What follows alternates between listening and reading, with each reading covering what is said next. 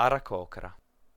Gli Aracocra vivono nel vortice urlante, un'eterna tempesta di venti possenti e di piogge sferzanti, che circonda il placido reame di acqua sul piano elementare dell'aria. Questi umanoidi, simili a uccelli, conducono pattuglie volanti e proteggono i confini ventosi della loro dimora dai potenziali invasori del piano elementare della Terra, come i gargoyle, loro nemici giurati. Nemici del male elementale, gli Aracocra, servitori dei duchi del vento di Aqua, perlustrano i piani in cerca dei templi del male elementale, vanno in cerca delle creature elementali maligne per combatterle o per riferire dei loro spostamenti ai duchi del vento.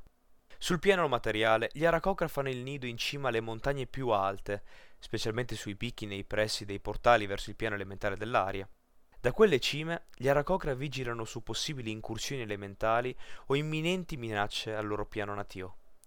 Gli aracocra preferiscono vivere come il vento, senza fardelli e in costante movimento, tuttavia possono vegliare sulla stessa regione anche per molti anni di seguito, se questo è necessario per vigilare contro le incursioni del male elementale.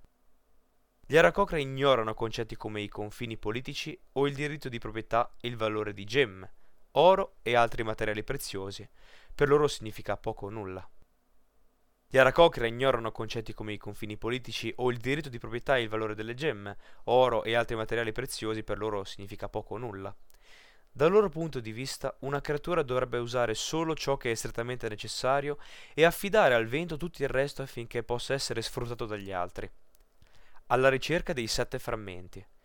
I duchi del vento di Aqua appartengono a una razza di esseri elementari noti come Vati, che un tempo regnavano su numerosi mondi.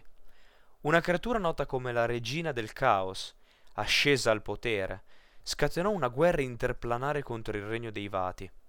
Per contrastare questa minaccia, sette eroi Vati unirono i loro poteri per creare la possente verga della legge.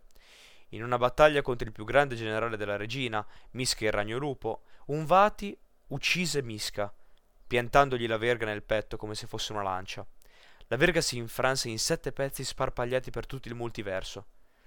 Da allora gli Aracocra vanno in cerca di quei pezzi al fine di ricostruire quella che ora è nota come la verga delle sette parti.